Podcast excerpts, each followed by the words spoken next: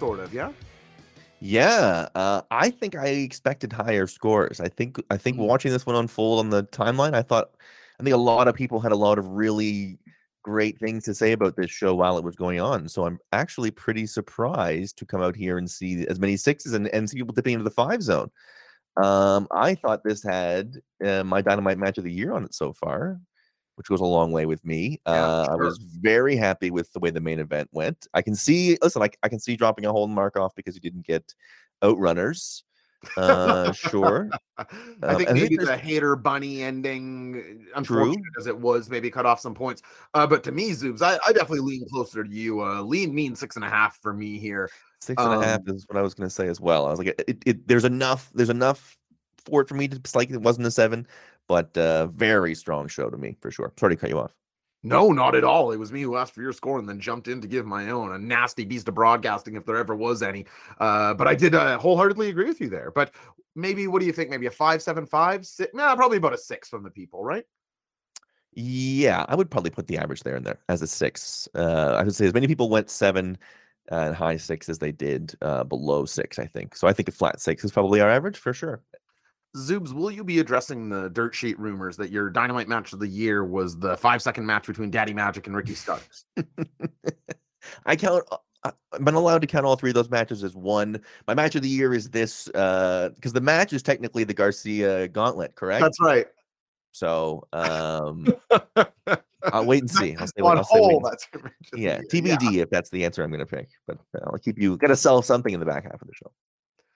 The horrible music of Dynamite plays us in, but is quickly interrupted by the tunes of our world champion, Maxwell Jacob Friedman. Zoobs were treated to MJF wrestling on TV, something that hasn't happened since he battled with Ricky Starks at Winter is Coming. I always get excited for MJF wrestling on TV and feel like they've done a great, good to great job of making this feel like an event while also balancing having a world champion that doesn't have a wrestling balance uh, or a, like a wrestling presence on TV. I think they've done a good job, but I was very excited to see this one go down, especially considering his opponent, the wonderful Cinnabon Dawn, Konosuke Takeshita here to take on MJF after their two week sort of mini build on the road to Bryan Danielson at Revolution.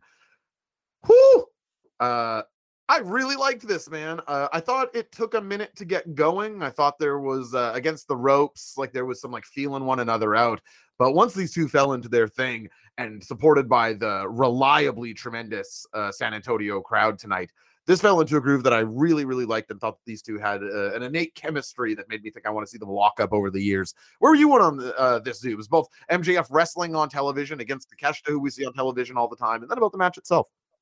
Big a big presence, and I like um, this main thing between MJF and Danielson gets a lot of time on this show. If you really think about like the between the two of them having singles matches and then the things that happen before and after and in between, uh, with everybody involved, all the different scenes, like it, it's a lot of this show is um, basically sort of based on your temperature, I think, for the MJF Danielson feud, and if not, doing everything it can to get you a little raised in temperature. And I thought this was a really great way to start that off. Um, it's important, and and that's something that MJF has sort of always been able to have is like he gets the wins over Takeshita and stuff, right? Like he, he's a he's a heel and he's conniving and he he cheats to win in the big moments, but like he also beats all these guys uh, when he fights them, right? He doesn't he doesn't fight that much, but he beat Ricky Starks. He beat uh you know he, he beat Takeshita tonight. He sort of gets put in these challenges and doesn't weasel the way out of them. He faces them when it comes time.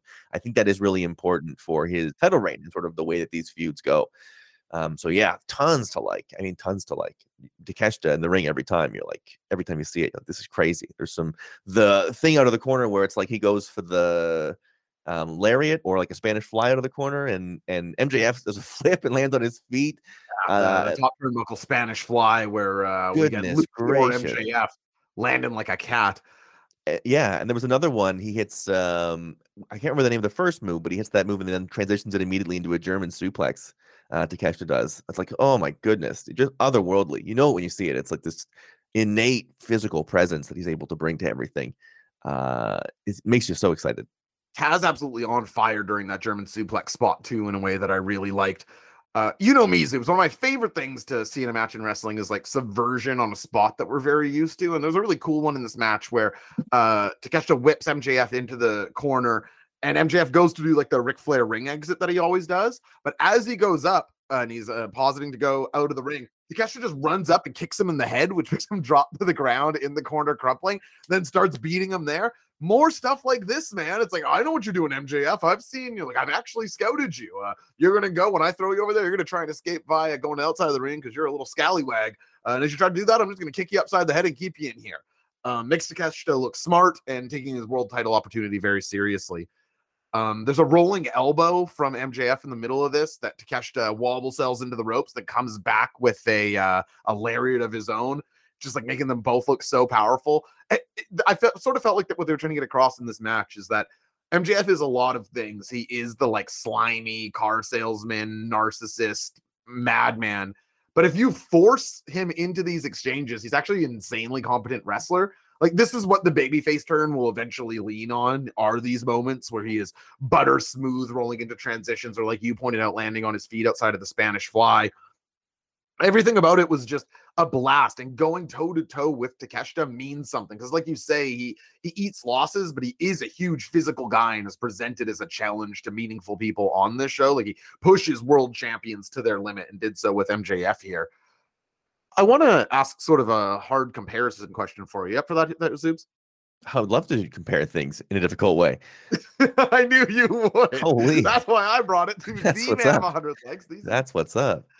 um, I think you and I were both big fans of Kenny Omega's title reign for its TV defenses. I think the Rey Fenix one stands out. He had a couple highlight uh, TV title defenses during there. I'm not asking you to remember those exact matches, but do you get the do you feel like the Ricky Starks match and Takeshita matches in quality are roughly as good as the Kenny Omega defenses were?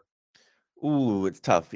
It, it's tough because he hasn't had um he doesn't have the like pillar things to sort of build around it. He, he sort of it's been titled it's been TV title defenses and like without you know maybe after the maybe after the Danielson we'll see how this like finishes and how that Yeah. goes and how it comes out of and then I'll maybe be able to sort of say it a little more confidently.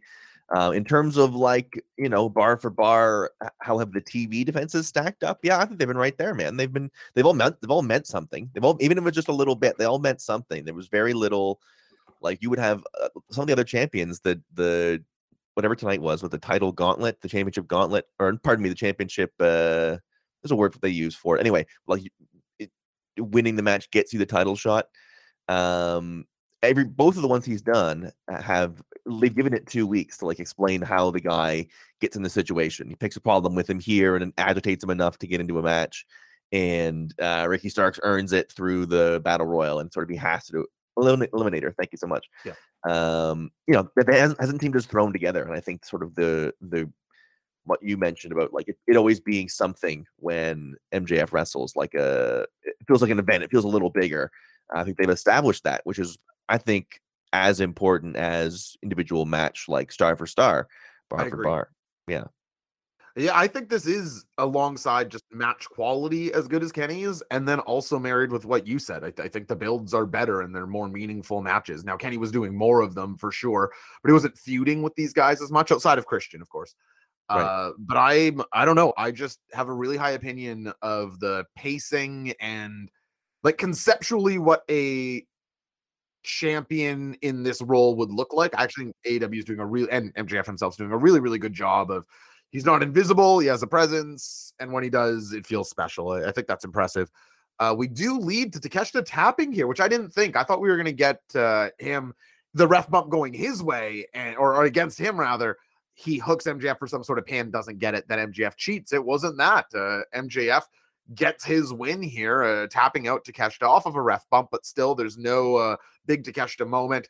MJF does continue attacking him post match, which leads to Bryan Danielson having to come out, which sort of extends the Takeshita MJF thing to go further. But were you surprised that Takeshita taps out Zoobs? Like that, that does feel a little bit like the the end of that feud for now, then, you know? Definitely. Uh, I wasn't surprised that he tapped. No, because that so much of the Danielson thing is around the arm.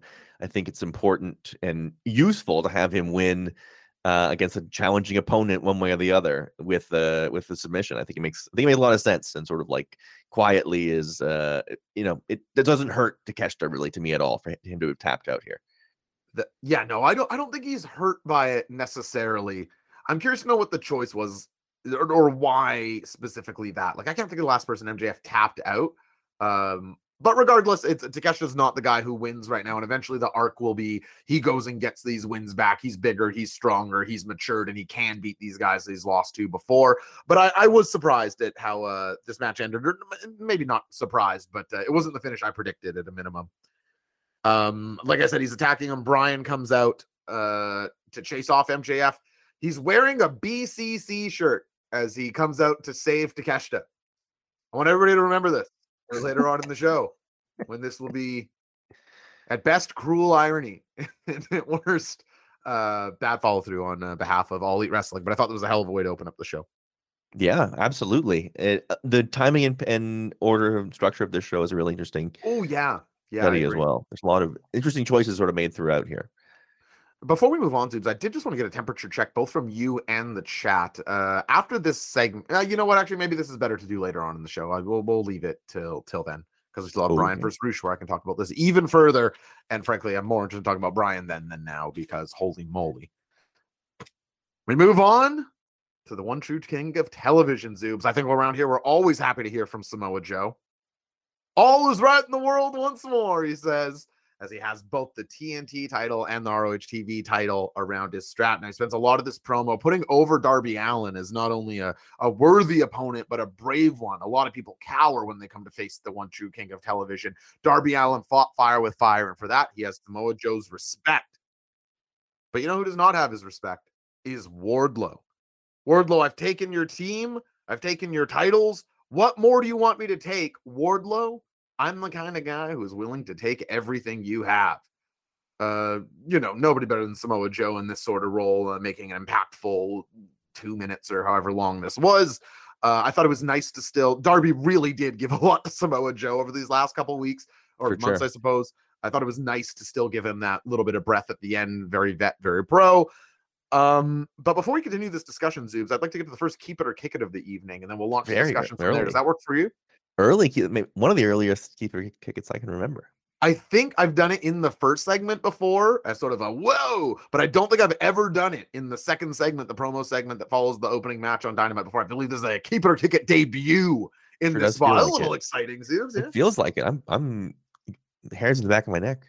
What if I told you it was going to be even more exciting than I have? Uh, I think Zoom's a favorite of yours around here. A one word prompt to open us up tonight. Oh, yes. Very nice. So, Maddie, get your hand ready on the music finger because by the time I'm done explaining Keep It or Kick It's rules, there's barely a prompt to explain. Keep It or Kick It, of course, I'm about to tell you a prompt that I pulled from my wrestling brain. And you, the Brainiacs in the chat, and then you, these oobs, must tell me if you'd like to keep that item, which means you like it, you love it, you want some more of it, or you kick that item, which means you hate it, despise it, never want to see it again. Head on over to the emotes bar. There are keeps and kicks there if one of the mods wouldn't mind. Thank you, Danny DeRocha, putting those in. Head on over to the emotes bar, get your finger on the trigger for this Keep It or Kick It. Keep it or kick it. Wardlow. Keep it or kick it. Keep it or kick it. Keep it or kick it. Keep it or kick it. Keep it, kick it, keep it, kick it, keep it, keep it, it, keep it, it, keep it, keep it, it, keep it, it, keep it, keep it, it, keep it, kick it. Maybe one more time, Maddie. That's okay. Keep Not it. Okay, okay. there we go. Yeah, there we go. Keep it. Okay, okay. okay. Uh, okay.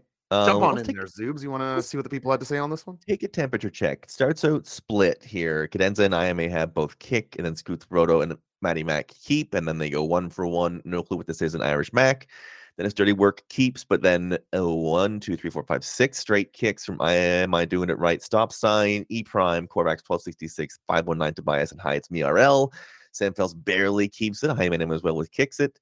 Two keeps from Fast Dave 17 and Pace Foul, and then a whole bunch of kicks. Uh, six more, five more in a row. Niblitz 05, Rick Mittens, Qui Gon and Juice, Torque Penderloin, Danny DeRocha, all kicking it. Charlie McGinnis gets one back to the keep side, but then it's Deemer 316, McVander and Giesbrecht kicking, kicking it. That is turns into a lot of kicks there. It started off a little split, started out even, and then we got a big glut of kicks. We got an extra, I would say, 10, 15 kicks there in the middle. I was going to say 70 30 kick. Does that feel maybe right to you, Zoobs? It does feel right to me. And where would you, the Zoobs, be on this one? Are you uh, booting Wardlow to the curb, or are you you embracing the the big man? It's hard, you know. You were operating in these shades of black and white, right? I have a, I don't have a soft. It would be wrong of me to give you a soft, you know. Oh, sort of keep, you know what I mean. Of course, Uh, you I- would never. You you understand the binariness of keep and kick.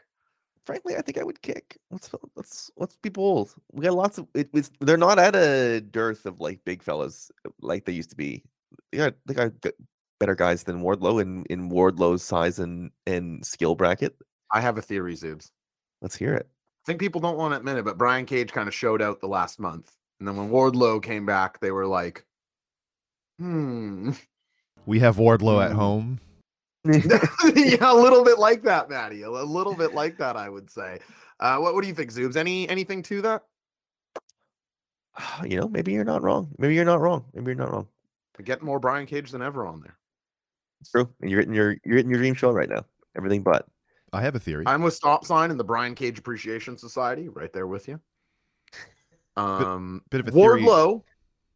Sorry, Maddie. Uh, I do have a theory on it. Yeah, go ahead. Uh, on a show like today, where there are so many quote unquote homegrown talents, you have a vision of what could have been. And then you remember how much you don't like Wardlow compared to how much You you, stand do relative like, to the acclaimed, the relative guns, to the- all yeah. e- exactly exactly even, even like uh even jamie Hayter to a certain extent Yep. right Certainly. that's a point. mjf mjf uh you know just and also wardlow sucks Okay, that's a, I think it would be three kicks from us all here on Wrestling Brain. I I- I don't exactly know where his home on Dynamite is right now. Um, I, I wouldn't if I if I were asked to, you know, what would you do with Wardlow? I think I'm actually kind of would have a hard time to come up an answer besides like put him over, like let somebody big and beefy go over him in service of them, be it Powerhouse Hobbs or Cage or or whatever. And that doesn't mean Wardlow no forever. Uh, but but a kick from me right now. Regardless, Yeah. it looks like we are going to get to him and Samoa Joe. It actually makes sense to me that they're going to split those titles and put the TNT back on Wardlow. Is that, is that what you see happening here, Zoobs? Joe goes to ROH, which starts in two weeks to anchor that with the ROH TV title, and the TBS is back on Wardlow. Or are we going to run with uh, Samoa Joe? No, I think I think we probably switch it back. I think that was something. Like, I feel like they were they thought they were doing an ROH thing last time they did this, and they were like, Yeah. "Yeah, let's come back to it and do it again." Um, I expect that to be the to be the case, and uh, to be for to be for the best. Like like you said, um, there's a pretty good chance that Wardlow's best use here is to is to put over another guy in that weight class that you're deciding to build around instead. Um, and that can be that can be good. That can that can help him grow and, and force him to be different. And we'll see. You know, we'll see where it goes for him. But I think him having the title back on AEW makes sense that that's going to be the, the best use. Qui Gon Jin and Juice saying, "Why give him TV time when you could give it to Hobbs?" Yeah, I hear that. Danny DeRocha saying Hobbs greater than Cage and Wardlow. Yeah, maybe. Yeah, it looks like the chat very behind Hobbs here. I, I don't know that I'm loving the Book of Hobbs uh, gimmick as much as the chat maybe, but uh, I I still see a lot in Hobbs. But currently, uh, I would have Cage above those guys. I think. Yeah. we'll see. The Bunny is out. She's accompanied by Butcher, Blade, Penelope Ford, and Kip Sabian. I missed something. I wrote this down. What, what, what? Kip Sabian's with the Butcher and the Blade now? or is this a Penelope Bunny and then Kip's with Penelope? I I don't know what Kip Sabian was doing here. He should have to be Bip Babian if he's going to be with Butcher, Blade, and Bunny. Am I wrong? We, how, how is this guy not a stand-up stage anymore? You know, this used to be a big stand-up over there in Toronto. They, they used to love this guy, and, and now and now you just get gems like that here for free. For Am I wrong? Am I I- wrong? You're not wrong at Butcher, all. Blade, Bunny. Bip. Holy, and this guy Yeah, comes the- in. a bit and baby, and I you, bit might even get more over, man. This is like a Matt's Marina Shafir song situation, and and teasing the man, you might have solved the issue. You know, couldn't hurt at least. I think is maybe the best way of saying that. Um, regardless, uh, they're all out here, gang's all here to support the bunny. Uh, she's here in an eliminator title match. Uh, one of the you know how I feel about these. I think they're very silly. Uh, against Jamie Hayter. And uh, boy, I, I thought that this, I think we both actually might have said last week, Zoobs, that this had some promise. Like we thought that this had a, a clear chance to not over deliver because it's always hard to say what that even means about like everyone's expectations are so different but we don't think of the bunny in that upper echelon of the AEW women's division work rate and yet it felt like maybe chemistry wise and the the bunny's willingness to get sort of hardcore might work well with Jamie's slugging style I think I rewatched the ending of this during the commercial break. I'm just going to tell you what I think happened, and then the the brainiacs and you can respond to the match. Is that maybe best way? Um, to, to what I could see, and I'll, I just rewatched the end of the match. Is in transition, she twists something that like pops a rib out. Something in her this area is really hurting her. And then when they're in the corner in picture in picture, they have a conversation. They come at a commercial break. There's the one shot, then up, she clearly doesn't want to twist on the bump that finishes the match, and then Jamie wins one, two, three, and commentary has to sort of thump her for a little bit and do an ad lib segment. I, it just sucks because I really felt like this had had promise and chance to, um, you know, you feel bad for the bunny in a situation like this where it's like you're only going to get so many opportunities with the champ on Dynamite and a better, and you know, in a right after the opening segment. It, crappy situation. Yeah, you feel bad. It's uh that's ball, unfortunately. That is ball. Um, that's it's combat sports, folks. Um, you know, not it's not ballet in there. People get hurt. Uh, it is very too bad though. You feel, you do feel bad.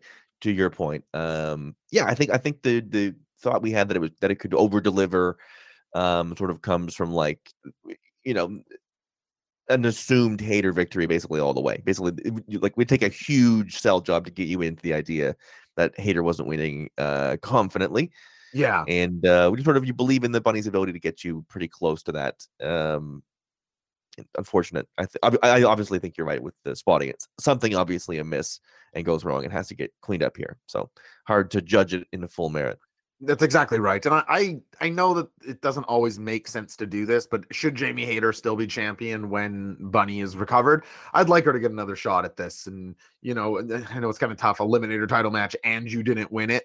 How you gonna get another shot at the champ? But just personally, I would like to see this match uh, get a little more room to breathe and go somewhere because I thought I had potential. Uh, but Zooms, I would be, you know, the, the worst host of this program in human history, if not to ask you really about the lead story of this segment. Uh, the butcher has joined your team. Yeah. Uh, the the butcher of Butcher and the Blade has buzzed his head. His uh, how would you describe what he had before? Uh, Maddie, you i- is Skullet fair? What he was sort of rocking before? yeah. He he was um he was rocking uh, a, a very receding hairline, uh, but still rocking the the long hair. Yeah, Man after my own hair. heart. Zoobs, he's gotten rid of that as the the leader, founder, and captain of the Play Bald movement. Can we can we get some uh, some of your thoughts, please? great to have him. I mean, obviously, I mean, listen, he was bald before. You said it. You said it before. He, was bald before, right? He's always, always sort of like. Again, if I grew my hair out, I wouldn't not be bald. That's you understand that, right? well, I, I understand it as you've explained it to me. Yeah, So I don't like, think I understood that before knowing you. I just understand you are the Yeah. expert in this space. like I, it, it, it's great to see. Obviously, he looks awesome. Um, we sort of had him around the office anyway. or- You know what I mean? It's not like, He's just finally sitting down for lunch, is what you're saying. yeah, he wasn't like, hey, where's the bathroom? If you understand. Um, No, he looks awesome. Uh, he looks awesome. I think he looks like he looks badass. The the how much bigger does the mustache look? Right, the mustache looks enormous because he doesn't have. Uh, you're not looking at the hair at all. You're just like, damn. Uh, I thought he looked great. I thought he looked great. Butcher's in the Mark Henry camp of wrestler for me, which is to say, I have no evidence to back it up, but this is just one of my favorite wrestlers. Yeah, there's no great see him every matches. There's no great promos. I don't know what to tell you. It's a, alongside Mark Henry, who also has no good matches. Uh, you can you can list the Butcher, uh, of whom is just one of my favorite wrestlers, and I have no idea why. He just looks fucking awesome. Doing that Yeah. sometimes, he rules, man. Yeah, being extremely cool helps. Danny DeRocha saying should have asked for the Costanza. Zoobs, any thoughts of uh, what the Butch might have looked like with the yeah that kind of thing? Just shorten, just shorten them. up. yeah, yeah, that could have been cool. that honestly would be so. Zoobs is in, Danny. All right. Uh, McVander, he's like same. He's a Jim the Anvil kind of guy for me. Yeah, just like your rough house friend. You'll never look at Jim the Anvil again the same after reading Bret Hart's book. It just rules. Like Jim the Anvil is a bull. like you're not. You, you at best you're trying to steer that cannonball, but it has left the cannon. You know. Uh, he lots of respect to Jim the Anvil. A good friend, it sounds like. If you were in trouble, uh, Jim the Anvil's like, that guy a perceived threat against you. Let's just go kick his ass, or at least go shove him around, and then he'll be scared of me. It's like, wow, I would love to rock with Jim the Anvil. Bret Hart in his Yeah. book talks about he's like, I would go have full nights out, cheat on my wife, then have to go at like 3 a.m. and try to figure out where Anvil was. And he'd always find him, and Anvil was still going like so hard after Bret had had this full night. He'd just find Anvil like it, forcing some bar to stay open. the Anvil. Sorry, Great, a great, a great comparison. A great comparison for uh, Butch. Real highlight of the program here for me personally, Zoobs, as uh, we go to MJF's locker room. Takeshita, you're real good, but you are no match for me. I don't know if you all hate me because I'm twisted, or you all, or I'm twisted because you all hate me. MJF then breaks into a, a story, which I don't know if I should retell it uh, or or surmise it. Uh, but effectively, he talks about having a, a very attractive girlfriend at one point in time, uh, uh, taking her for a car ride in his Corvette. Uh, while she was giving him a blowjob while he was driving, he crashed his car into a telephone pole. Her, Liv, goes flying forward. Her head goes crashing into the windshield. He puts his finger under her nose. She's breathing. She's okay. And you want to know what kind of guy I am, Bryan Danielson? All I did was pull her out and put her in the driver's seat, and as I went to the passenger seat, so I could blame it on her. Whoa, zooms! Uh, th- this is the stuff to me, man. I love line crossing MJF. Th- I this also had like Norm Macdonald joke tenant almost, where it's like such a reveal at the end that uh, you're Come loving on. life. I, I I really really had an easy time getting behind this, and thank you, Corvax twelve sixty six. For the subscription, saying they say Liv's car insurance is still high to this day. They That's say probably true. Liv's car insurance is still high to this day. They do. Uh, I gotta tell you, not for me. Just here's here's my honest and here's my honest thing. My honest reaction is just like meh. Like I it, like not like oh he shouldn't have said that. I was just like I just didn't think it was that good. Because it feels like one note for what MJF's doing, or what? What, what was it relative to some Just MJF promos that you don't think you were able to get as into? It just didn't work. Like it was just like I don't know, just like a long, boring, obviously fake story that like I sort of Bryan Danielson did. Wait, you thought that was a fake story?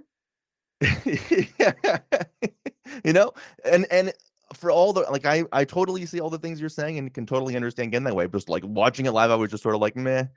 Hope this is over soon because I'm you not were not alone. It was a little divisive in my Discord. Yeah. I think. Uh, And and again, not in like uh not in like a oh I'm so offended and like you shouldn't be saying these things. Like totally down for guys doing these things and it working. It's just like yeah, I, was didn't- about to say what a didn't triggered wope lib you. Yeah, are. right. Yeah. uh, I'm glad we escaped God damn it, he crossed a goddamn line, and there's this country has goddamn.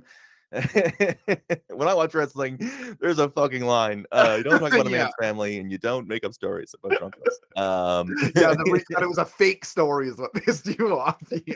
You hate being lied to. real. Yeah. uh, but yeah, so uh, interesting, interesting, interesting.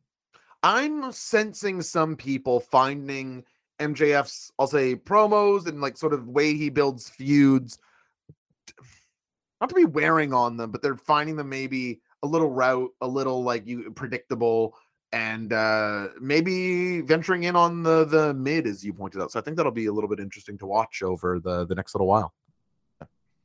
Yeah. Sorry, my mic's being a little wonky. I'm just trying to. There we go. Matt's in your head. Matt is in my head. rent free singing his beautiful songs which of course you can always play down there on the soundboard i always encourage you to do so great way to hear more of dynamite matt on the channel Qui-Gon Jinn and Juice thought it was really well delivered and more in depth than the standard shit talking. Danny DeRocha, BJ motion wasn't necessary. I loved that. Uh Cadence is assuming it was off the cuff because they needed to fill time after the bunny injury. I don't know if that's the case or not, but definitely more impressive if it is one way or the other. Um and uh yeah, there you go. Hmm, That was that I'm segment. Down closer to the to the minority there, but uh, not surprised. Not surprised. No, you're you're a guy who doesn't mind saying what he thinks. You're absolutely right. even even if uh, it's unpopular. You know, in World War II. Anyway, uh, we move on. uh, to the Garcia Guevara Gauntlet Triple G. You know, I'm not talking about Gennady Golovkin Zoobs. Don't be ridiculous. Uh, talking about the Garcia Guevara Gauntlet here, uh, which we learned about last week, where Ricky Starks. Neither of us, I think, can still figure out why the hell he wants to fight Chris Jericho again. But he, to get the chance to do so, he has to go through this gauntlet where he has to beat uh, Angelo Parker, Matt Lee, uh, Daniel Garcia, and then Sammy Guevara for a chance at Chris Jericho. Uh, we start the ring with Angelo Parker. They wrestle for about two minutes. Ricky Starks puts him away. Then Daddy Magic runs in, immediately gets rolled up. Uh, and then we get into something resembling a real-ish match between Daniel Garcia and Ricky Starks. Um, I said, God bless this crowd because I have no reason for investment here personally. I, I like Ricky Starks, maybe less a little bit than than most people. Uh, I don't feel a lot of drive towards this feud. Uh, this crowd was so fucking into this match that like uh, while it didn't connect with me, there, there's no denying that this work. This storyline is working for somebody. That this crowd was really wanted Ricky to beat up on these guys and get another shot at Chris Jericho. Zoobs, they make sort of an interesting decision here to not give him such though. Chris Jericho under a mask interrupts with the Judas effect and has Daniel Garcia pin Ricky Starks. Uh, what do you think of this gauntlet and the, the choice to not have Ricky win? Uh, I guess that that's sort of a nice way to subvert it because you gave him the two easy wins. Like he beats the he beats 2.0 in like a matter of seconds. Uh, yeah, it, it all. I think I think our dryness on this compared to the crowd here is is due to the just like the origin. It isn't going to make sense to us like Yeah, ever. that's right. Um, it feels like slipping on a banana peel when you're suddenly feuding with the JS. You're just like, ah, I tripped into this and now I'm stuck here for like two, three months of just like it feels like so unfortunate. Um, I, w- I would love to believe that like him not winning this sort of means that he's uh, being like, well, I didn't solve it and like grumps Yeah, away we'll return to this down the road. in the or- sand, but I'm I get the feeling it's only going to drag out, and we'll see a little more of it. Um, which again, as you said, like Ricky having no real reason to do it, and having already seen him win, like I don't know what I'm supposed to be ravenous for. Tough, tough scene. Or really what Ricky is supposed to be ravenous for. The, the whole Yeah, thing's a little confusing, and only more it. so when He you consider it feels to Action Andretti is nowhere to be seen. Like the, the entire thing just feels uh I don't know. I'm just not that Uh, into it. a little out of place, and unfortunate, unfortunate little uh, banana peel for Rick. Uh, Zoobs, you mentioned this is combat sports a couple minutes ago, and this is a great time, I think, to plug. We've got something a little bit special over there on patreon.com slash less than Jays. Will that be coming out Friday, do you think, Zoobs? Yeah, I'm gonna get that out Friday. Uh, hopefully in time, hopefully around the time of the weigh-ins. So if you're Oh, interested in that. fantastic. Yeah, yeah, yeah. Uh, I'm very excited to do this. Uh, Zoobs was so kind to ask me behind his paywall. We're going to be previewing this weekend's UFC card, headlined by Islam Makhachev versus Alexander Volkanovski for the UFC lightweight title.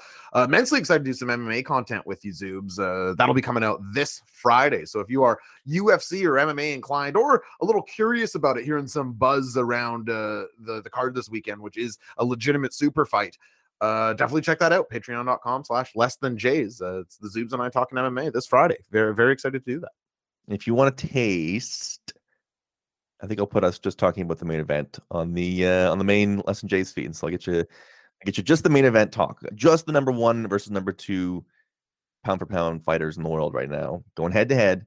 We'll talk about that match on the main feed, and there's a little, a little aperitif if you want to see what the rest of the card's all about. See what a, what a gracious guy zoobs is if this is a wrestling brain piece of content i'd be like you can have the first 30 seconds Sure. of the, the episode on the free No, Like, you put "Hey, you put you Josh put whole shows can-" up. You put whole shows up on the on the podcast. yeah but months later Sure.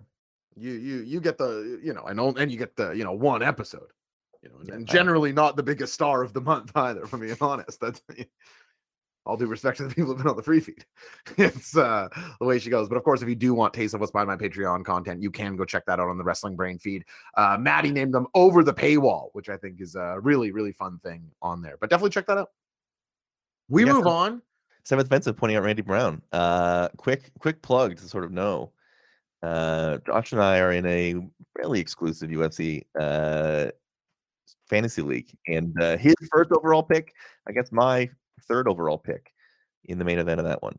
And I and I have Jack Della going up against Randy Brown, uh, which is like a I need basically need him to win that fight for me to have any sort of chance in that weight class. huge night for me Saturday. I have Islam and Josh Emmett, both your title fights on Saturday. Uh, both favorite and underdog swap. So uh, anyway, Patreon.com slash less than Jays. Lots of great Zoobs content behind there. Jericho walks out. Hopefully, this is over for now. We go backstage where Renee is with the acclaimed. And they have a segment here uh, basically to say that Billy is going to stay backstage. Uh, Daddy Ass will not be supporting the acclaimed in their tag team title match in the main event tonight against the Gunn Club. It would be a little unfair. It would be a little unfatherly. Zoobs, Daddy Ass is sitting out this one. Not a ton to say on this, I imagine, but uh, a setup for our main event tonight. What, what do you think about giving the tag titles the main event to Dynamite? I think this is something you and I have called for for a while, and it's maybe nice to see. Very neat, man. You got a lot of champions in this show this tonight, and a lot of huge matches, and and a real signal to me about like sort of a uh, um a congratulations to uh acclaimed sort of thing of like a like you guys earned being the main event on this enormous show on paper. That like you got Takeshita and MJF on this show. You have you have Danielson against Rush. You have the trios titles. Uh, you had a lot of you had, and and you had a lot of big stuff on this show match wise, and given the main event um instead of like the nine o'clock slot. I thought actually quite quite impressive and symbolic. It made me Since think I sure that Gunn to- Club was winning. I hate to interrupt the show, but nothing moves business like pets. And Matt's got his beautiful dog Stella on his lap. Maddie, can we get you on camera? Is that too much to ask right now? It's not possible, unfortunately. Oh well. Matt's extremely cute dog. I can see, and you all can't. So uh, just just know that. No kidding. Holy, how are we supposed to? t- We can see you. That's a real. That's the real problem. Yeah. It's distracting. I'm such a cute little puppy on there. Hi, Stanley. Anyway, uh, Renee is backstage with Bryan Danielson and the very injured Takeshita. Uh, MJF, what drills the door closed? He does something to, that, that Bryan can't get out of this door and presumably won't be able to make it to his match with Rush. That is coming up.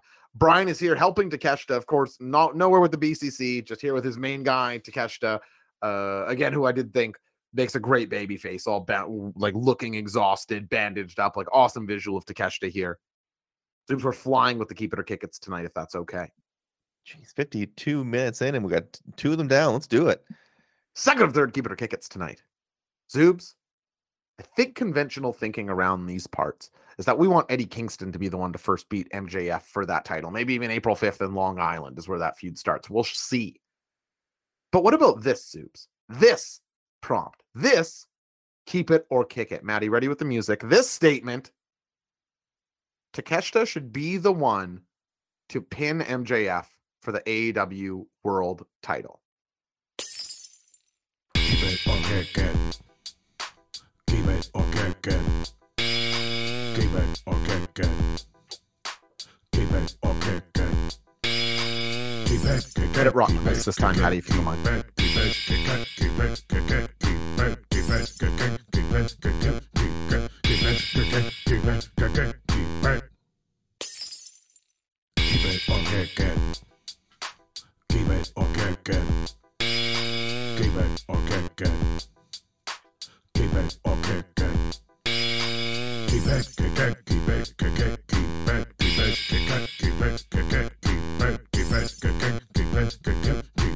it, keep it, kick it, keep it, keep it, kick it, keep it, kick it, keep it. Keep it or kick it. Keep it or kick it. Keep it or kick it. Keep it or kick it. Keep it, kick it, keep it, kick it, keep it, keep it, kick it, keep it, kick it, keep it, keep it, kick it, keep it, kick it, keep it, keep it, kick it, keep it, kick it, keep it.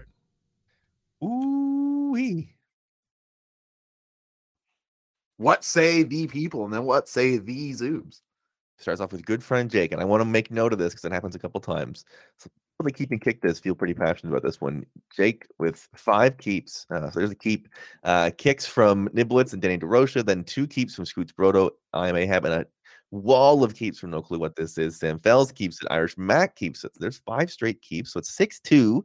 But then kicks from Fast Dave 17, Torque Penderloin, Dennis Dirty Work, Corvax 1266, Cadenza, Trilly McGinnis, McVander Huge, Qui Gon Janet, and Pace Foul, and Hyatt's MRL, and C Sepa 55. So you're like, oh, kick is up, or keep is up a little bit, and then kick just goes on like a 10 Goes on a run.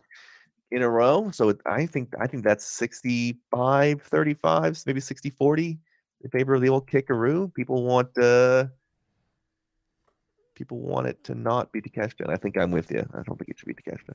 Positioning Takeshita versus Eddie is something that uh, forces the DNA of the Brainiacs to separate. I think two of the absolute favorites around these parts. A kick for you, though, Zoobs. Uh, not not the guy to to take it off of MJF. CM Punk is taking it off MJF. Oh, Come on now. Let's get let's deal with let's deal with the truth of the way things are. I'm not okay. yeah. I was dancing. I was about to make a terrible joke there. Keep a kick Some for people there. can guess what I was about to say, I suspect, if you follow the wrestling news, but I did not. Uh anyway. MJF Keep, keep kick for you, kick. Yeah. Eddie. Uh Eddie, I don't know. I feel like there's lots of people in that space. Takeshita is like your dead on what I want out of a TNT champion. Doesn't need to cut big promos, doesn't need to have giant angles, gets over by wrestling on television most weeks. Like Takeshita and Claudio are the two people who I feel like would benefit the most from that role, maybe in the entire company. Yeah. Um, so I yeah, I, think- don't think it I think the world title gotta be- right now. As big of as big a Claudio fan as I am, I think Takeshita it, it has to be the one to do it there. I think you you have to see what you have in this like untapped talent. Whereas much as I love Sure, Claudio, yeah. much people are like, oh man, we got to give Claudio the like somebody has to finally give Claudio the ball. It's like he's also not, you know, brand new at this. He's an he's he's a he's a Yeah. been around for a long time, right? He's 42 years old. So I think you got to give that give those pushes to, to the Takeshas of the world. That's sort of what we believe in in the company. I think I agree. And now, Zoobs, it's time for a, a fan favorite segment. Or should we Mhm. do the big announcement first? Big announcement or fan favorite segment? Let's do the big announcement leading into the fan favorite segment because the big announcement, no better time than now, I find. Zoobs, wow, that, that's quite the one. This might be the highlight of the show. Are you afraid? What if we're never able to Ah, peak after this again, Zoobs? Well, I think I think the big announcement will be doesn't matter what we do next. Big announcement's going to be the be all and all. Wrestling Brain associate Bobby Burritos uh, put out a shirt today on Pro Wrestling Tees for the Outrunners. Uh, I think a tag team that has broken through this week and has been a favorite of many of our listeners, uh, as well as Zoobs and myself. Matt, Matty, you also uh, thumbs up. Uh, consider yourself a fan of the Outrunners. I am merely the second youngest man, or even third youngest man alive, if as far as I'm concerned. You said it perfect, my brother.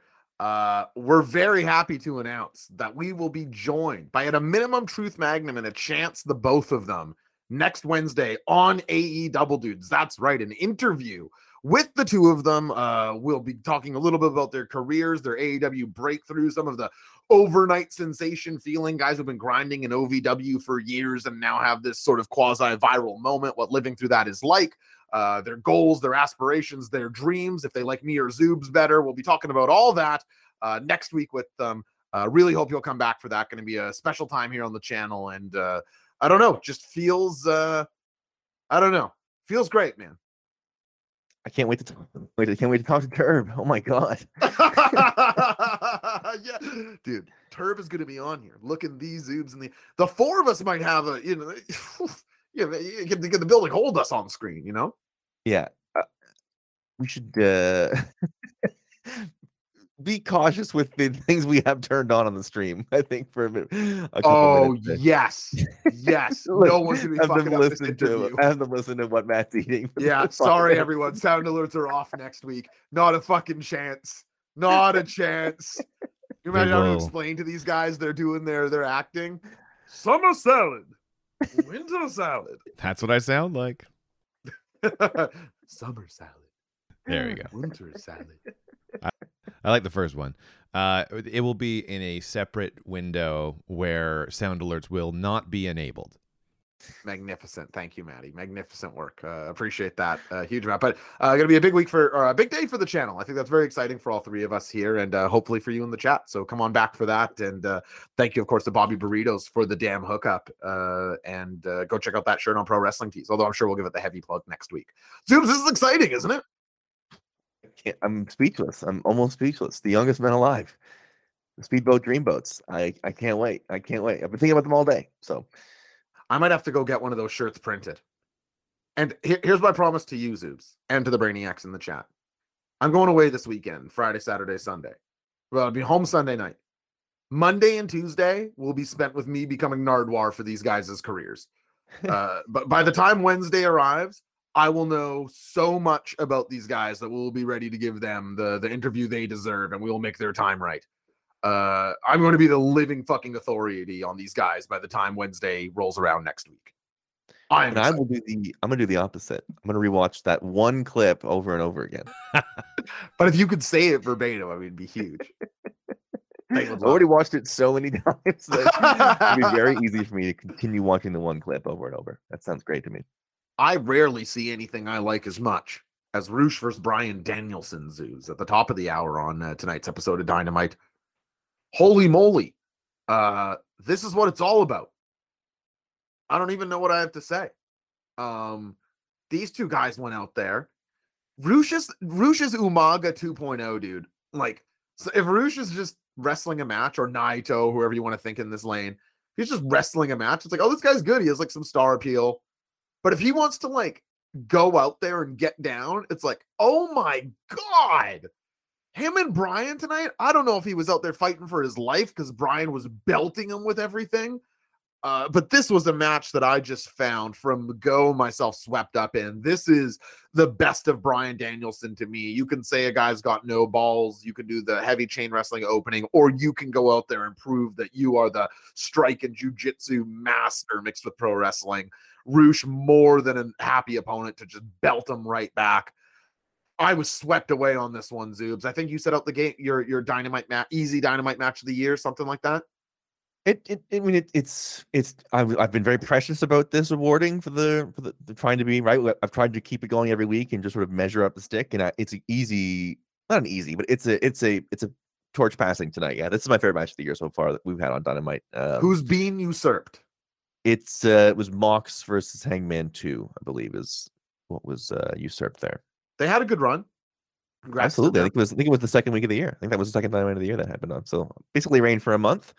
Um, yeah, holy everything from the like the there's the Rush the the shotgun drop kick to the outside into the into the barricade early on. Just like Oh. everything from there, like absolutely cranked up. Um, yeah, holy. Rush it's so funny. sprint, dude. yeah, it's so funny that we do the like, uh, and it's unfair that I'm doing it again. But like the comparison to Andrade is so uh, is so obvious to make, and it's just like that. People are always telling you about the other guy, and you're just like, man, Rush is all those things, and is like doing it on television actually instead of like being a figurative idea. Like he literally is doing it though. Is the big difference between those guys for me. I'm Uh, uh, I'm I'm thrilled, man. I, I- thought this was awesome. I thought uh, you know the the Danielson uh, chase to MJF has been different than what he made the other guys. Like, not, not that there wasn't he didn't get the dream matches. Like, he got a bunch of really great matches against the best um talent on the roster that wasn't like tied up in the pictures already, right? Takeshita, you got um, you know, the match this week. You got you got a lot of Timothy Thatcher. You got like a lot of a lot of high profile great wrestlers um, for him to go through. It wasn't they weren't thrown at him in the way that you know, oh my god, you have to fight Nick Gage or like you know what I mean. They weren't thrown at him from MJF in a different way. He was just trying to find guys on the roster he could pay off. Um, but I thought this was a great cap to it and sort of like a great look going into the pay per view. And I thought um, a, a, a nice way to show the built up damage that he takes over the course of the you know the, the, the plot was so obviously and blatantly to hurt his arm and like his the, the bandages accumulated and they, they they were more and more every time and then the last match of the thing like he really has to empty the tank to get through it right? Like everything gets thrown at him. He's bloodied his shoulder hurts uh, the guy is sprinting at him as you say with the only objective is to hurt you. Uh, i thought they hit all those notes and more. I thought it really did end up um, the the small addition of the stakes of the of the feud that it's going into really did help um, with an already great match. completely agree. It's so nice having like built-in stakes. Again, nothing can really buy Rush as a winner. We know Bryan is going to wrestle ultimately MJF at Revolution. But sometimes you really just are enjoying a match is good enough that it can supersede that I'm certain Bryan's going to win when he is just bloodied and battered and Rush is headbutting him, no hand on forehead, Gadush style. Uh, immense respect to both these guys for giving their all for this crowd who deserved it. Like, I, I don't know without the super hotness of this crowd going there if you get Bryan and Rush to this level tonight. But this crowd who was chanting in Spanish for Bryan. I think that's why they had MJF come out first to have Rush, just to make sure the crowd was going to staunchly be against Rush, even though that there is the Spanish connection in this largely uh, Spanish speaking crowd. But they're doing C for Daniel Bryan on the strikes and no for uh uh Rush. It's just outstanding. This crowd is fire, and these guys are obviously brought to life by it as they battle out in the center.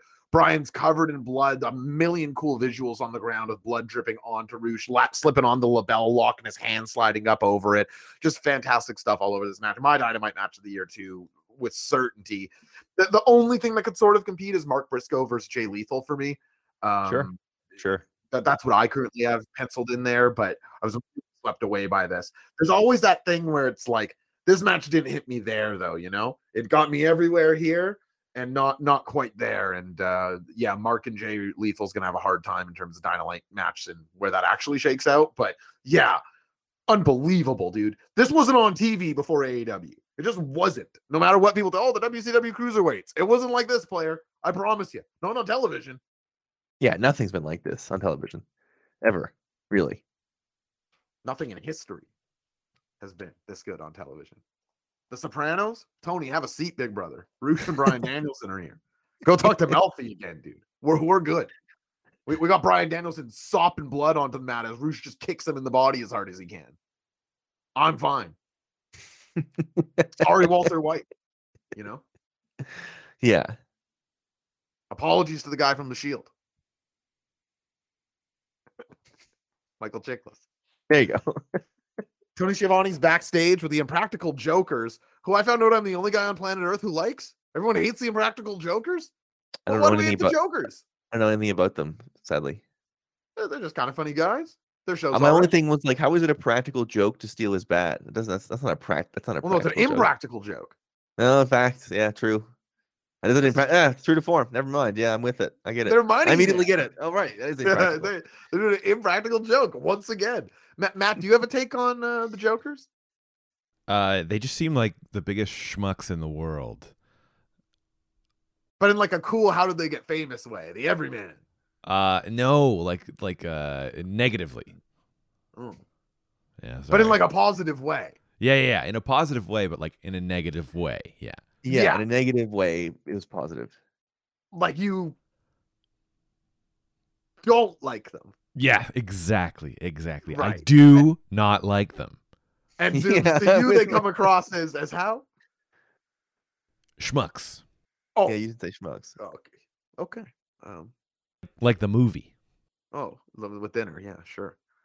Uh, no, it's because Bros like the Jokers seem like they would be miserable to have to spend time with. We're always doing impractical jokes, stealing your bat and whatnot. Listen, the Jokers have given a lot of time to wrestlers, man. On truTV, that's a big platform. And, and that shows help them that much because I, I don't know of any instances that that happened. I'm sure it did, but Well, let me tell you, Chris Jericho's about to hit new heights. He's going to go No from the. Jokers to finally he's going to be on uh, uh, Jimbo Kimbo, uh, one and two punch. Anyway, I'm not going to talk through this segment. Nobody likes them. Just you could. You, you're the person that could shine some light on what's going on here because well, I have no I mean, they have a, them. their show's been picked up by TBS because it's a ratings fucking juggernaut, and uh, so they've stolen Chris Jericho's bat, and presumably that'll pay off on the show tomorrow with Jericho beating the fuck out of Murr with that bat for real. Yeah. Okay, so that's so that's a- a show. Maybe in a grocery store, even they love they love disasters going on in the grocery store. Yeah, right for comedy. try to pickpocket people at the grocery store. It's unbelievable. Or put You get- straws in people's pockets, their front pockets. Just putting get beat plastic up? straws. You get beat Oh, up. Oh yeah, these guys got beat up. No, uh, it's so clear none of you were ever 20, just like smoking weed, watching Joker's marathons, man, with the charm. Weirdly, no. No, I you, we, I would have been there. If yeah, you would have, brother. That's that's for sure true. Oh God. Okay, I don't want to talk about this next thing. As the trios titles are on the line, it's the Elite with uh, Kenny Omega and the Young Bucks. They're here to face Top Flight and uh, Alexander Rodriguez Fox. Um, know what that stands for? Yep. Uh, Darius is worse than everyone in this match. Sixth best, we, we say in these parts. AR and Kenny, you know, that was all right. Anyway, anything you got anyone here, Zeus? Anything on this? Boy, it- that see that's y- you say you say so much by saying nothing at all here. all I'd have to say is complain. I mean, I just not. Maybe I'm sour from Brawl Out. Maybe I'm just fatigued by the style. But they've I- been on they've been on recently and you've enjoyed the work. Like you were not you were you were probably higher on the on the best of seven than I was. I think that's true. Yeah, yeah. I was surprised myself by that. Uh, I think Dante Martin uh, and these guys in particular with the the Bucks just create like a very jump around, jump around, and like one one of, one of these kind of matches. Everyone's just jumping around. And it's like I don't even I don't know who the legal man is here. No one really looks. It doesn't feel very competitive. Darius seems to be a step behind to such a degree that Kenny Omega is like hesitant before his moves with him. Not not my kind of thing. Um I- sort of vibed that it was like this feels like it's in a tough spot after the match that we just saw. It's like this feels like stylistically back to back they it doomed at least the first 10 how long was this fucking match? 15 minutes? Like the, the the first 10 minutes i thought were like doomed by that and i was like they seem to be uh having to put in quite a bit to overcome uh following that danielson match i felt. Yeah what, what whatever spectrum whatever ends the spectrum you want to name them these guys sort of exist those matches exist rather at opposite ends of the spectrum. I might name the spectrum good and bad but but everyone can no i didn't think i by no means did i think there's a bad match for the record. I, I just found it very tough to be gripped by it after like you said zoobs this wonderful physical competitive beast and out match. And then it's like oh look you know, dante's leaping over everything. Look at this guy. Um i made me think like man Don, darius should not be on this like, ar fox and dante should be a team that's there's a tag team. Yeah, th- there you go. Or maybe this could just be an AR and Kenny singles match. How about that? Yeah. no kidding Um, but anyway, you know, it was all right. It wasn't like it was just yeah, you know, whatever. It's like Kenny Omega's back, man. It sucks. Omega Ospreay feels like a lifetime ago. Now he's just here. I don't know. I can't wait till he gets back to Japan. I guess. I guess that's what I'm saying. I liked his hair tonight.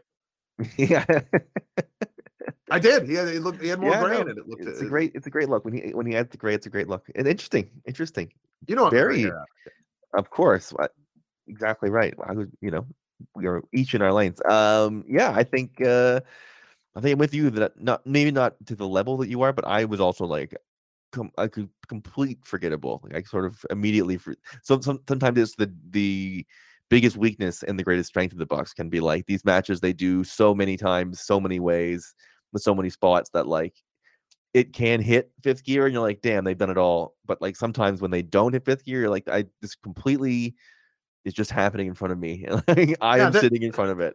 they're amazing. Like they can do that stuff better than anyone. But it, it really is the Shawn Michaels Bret thing, right? Like there's there's just a high end to one of the styles that doesn't uh it needs contrast. It it needs the other one pulling them into that that gravity a little bit for me. Um Sam Fell saying I liked it a lot, but definitely want a Fox uh Kenny singles match. Yeah, me too. Uh Sever one, I never thought I'd be in, disinterested in a match with Kenny Omega, yet here we are. Yeah, rough. rough. So I'd like to take this opportunity, if you don't mind, after all that positivity, to plug my Patreon at patreon.com slash J0SHC. $5 a month gets you into my Discord, where all the best wrestling discourse on earth is going down day in, day out, Monday to Friday, 9 to 5, Saturday, Sunday, midnight to midnight. It's going down. On top of that, you get the back catalog to all my solo wrestling brain episodes, 75 episodes of my heart into microphone. And then launching Monday, actually, a bunch coming down the pipe. Launching Monday, maybe my favorite series I've ever done behind there. Shootopia. It's guests and I listening to clips of shoot interviews and reviewing them, discourse about them. It launches on Monday with Rob Russo and I breaking down a Kevin Nash shoot interview. Uh, if that doesn't wet the lips, we've got Dylan Gott the week after, listening to Jim Cornette. Two more weeks after that is J Zero Hour, the third Friday in February. My late night stream after Rampage. So much in February. Patreon.com slash J0SHC. Get on in there. Shootopia, J Zero Hour, and the Discord. What a Please. month. And the final plug for the evening. You know how the music is on this channel. You know, how, Zoobs, how great is it? I would say it's one of the top three parts. I, I completely agree. It, would- it would go uh anyway. Well, maybe only No, you don't need to rank them. You just, yeah. Uh, the music and sounds really have elevated this show, and uh, Matt can do that for your project. If you reach out to at Mr. Matty Pie on Twitter, M A T T Y P I E, he can elevate you like he has elevated us. Sounds, music, voiceovers, themes, anything you need, Matty He'll put can his do. feet, put his feet on a cake for you if you if you pay him enough. Well, how much does that cost? Two It's not listed. I'll tell you that much. if you you gotta have ask, to you ask- can afford it. Yeah, if you have to ask, you can't afford it. uh, reach out to Matt. Uh, Market some of you have, and I've heard some of the results of it. And Matt's been uh, grinding, and the results are phenomenal. So uh, definitely check out at Mr. Matty Pie for all of your audio needs. Good friend Jake saying Shootopia sounds often. Thank you, Jake. I hope I hope you enjoy it. Uh, I I- it's been it's been a blast to do. I, I'm very proud of it. So we move on to a hook video. Uh, Oh, yeah. He's just sort of doing stuff backstage. Not done to say, except he's wearing like uh, shorts that look like the Punisher on the front. I thought he looked awesome. here. I don't mind it here. Matt was eating earlier. Summer salad. It looked like a winter salad to me. Bolognese. You could have a song of this caliber on your salad. channel. Thank you for the preview, Scoots man. Raisin bran. The cob. Cornstarch. Corn nuts. All right, everybody ready? Let's sing the chorus. Apple together. Jacks. Cheeseburger. Everybody. Linguine. Beef bourguignon.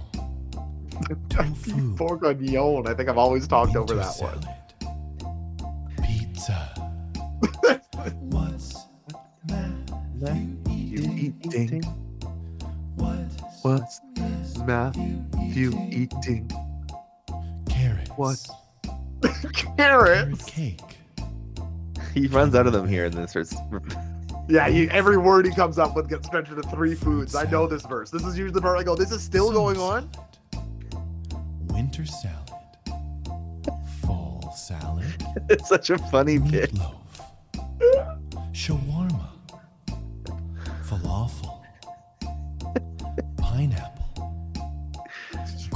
Delicious apple.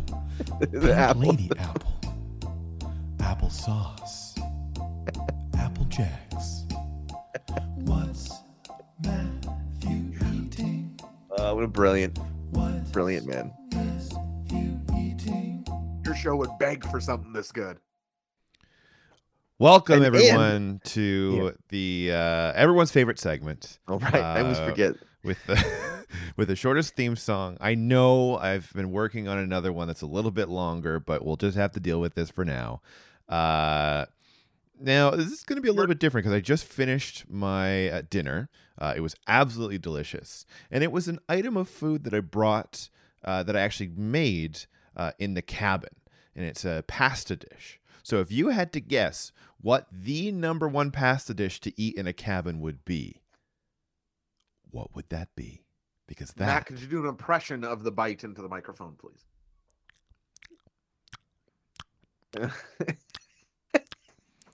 That is what it sounded like. I Mm, wouldn't ask that. I'm gonna go with noodles.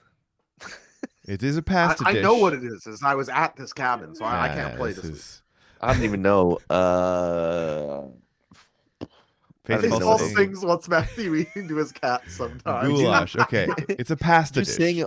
Could you It's a sing all of the pastas? That'll Scampolini, Scampolini? macaroni.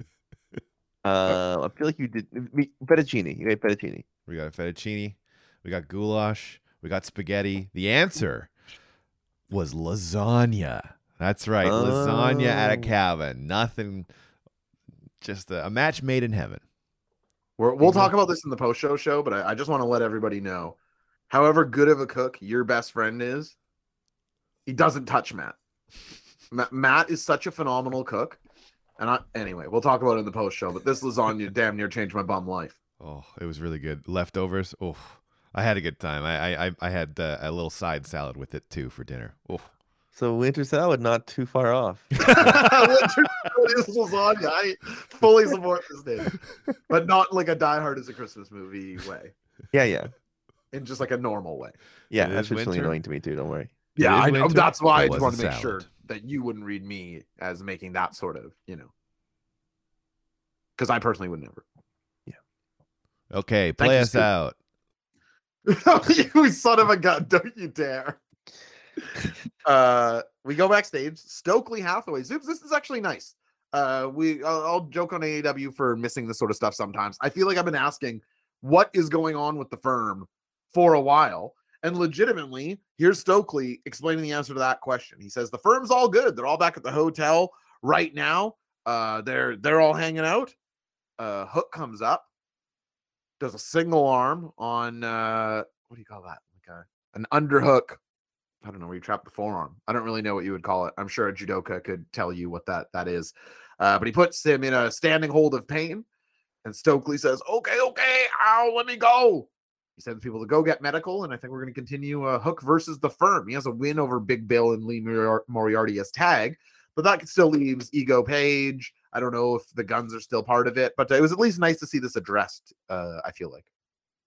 Yeah, a chance for him, chance for Hook to to continue to sort of take on people for a reason. He's a little vigilante running around back there in his little shorts. Uh, yeah, He was running around those in those little shorts. in his little shorts. Yeah, I think it, it's good that he, he's sort of like the not like a bully, but like he's a you know he's back there looking to be run afoul of, That's a good way of stomping it. around, stomping around with his hood up, grumbling to himself. um we're, we're, we're not that we need to super expand on this but i'm still pretty into hook i just want to make it clear like i i still get excited uh, at the thought of him engaging with these people yeah, I want to see him in the ring doing doing stuff. Like I think the continuing to watch the the progression and having him have fights for reasons only going to help. So I think uh, anything that's that gets him involved, I'm into. and now it's time for the main event. Here it is the tag team titles on the line. The Gunns taking on the acclaimed without daddy ass at ringside. Uh let's jump to the end.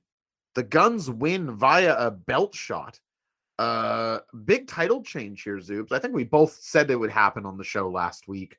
Um the tv title change how did you feel with it playing out before we talk about like the quality of the match when you saw the Gunns get the pin how did you feel I I was sort of like uh, it was a pleasant pleasant surprise. I was like, "Yay, good for the, our Gunns." I did think they missed a moment uh, late in this match when they when they hit when they finally like you know the Billy goes to hold uh, one of the acclaimed up, and then reveals that he was going to stop the belt shot, and then he gets blindsided by his other son on the other side. I really feel like there was an opportunity for a really big moment there, and like the almost like the over the top New York moment where they either yell at him or they like make a show of it, and they just sort of stood there and stared at him.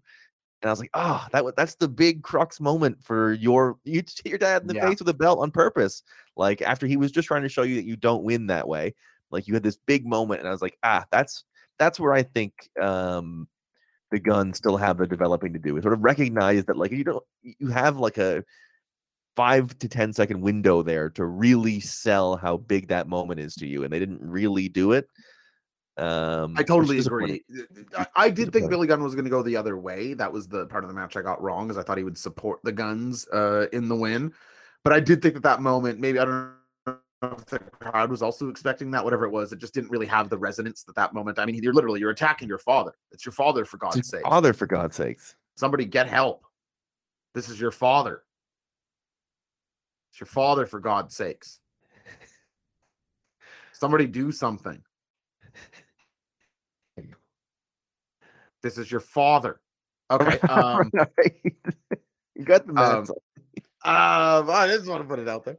Um, I think that the Gunns are largely just holding this so the F-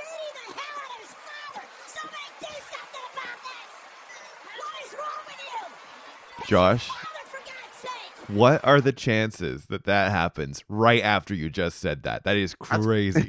Great yeah. timing as always in the Brainiacs. Thank you, Scoots, Scoots, man. Um, I I really think that the Gunns are just picking this up to put a loop on the FTR feud that they started, and FTR are going to return and get the AEW World Tag Team titles, and then hopefully the Bucks lose the trios titles, and then they're back in the scene. Then the Bucks can lose to FTR and go to NXT 2.0 and wrestle Jimbo and Botswana and uh, Rex and the, the the Gunn Brothers, and anyway, it's gonna be good. We're moving into the Outrunners era, so none of that Yeah. that's going to matter. Six months ev- from now, none of it's gonna matter. Cleaning house. Yeah, we, we got our forever champs. We we found Okada. we we got him.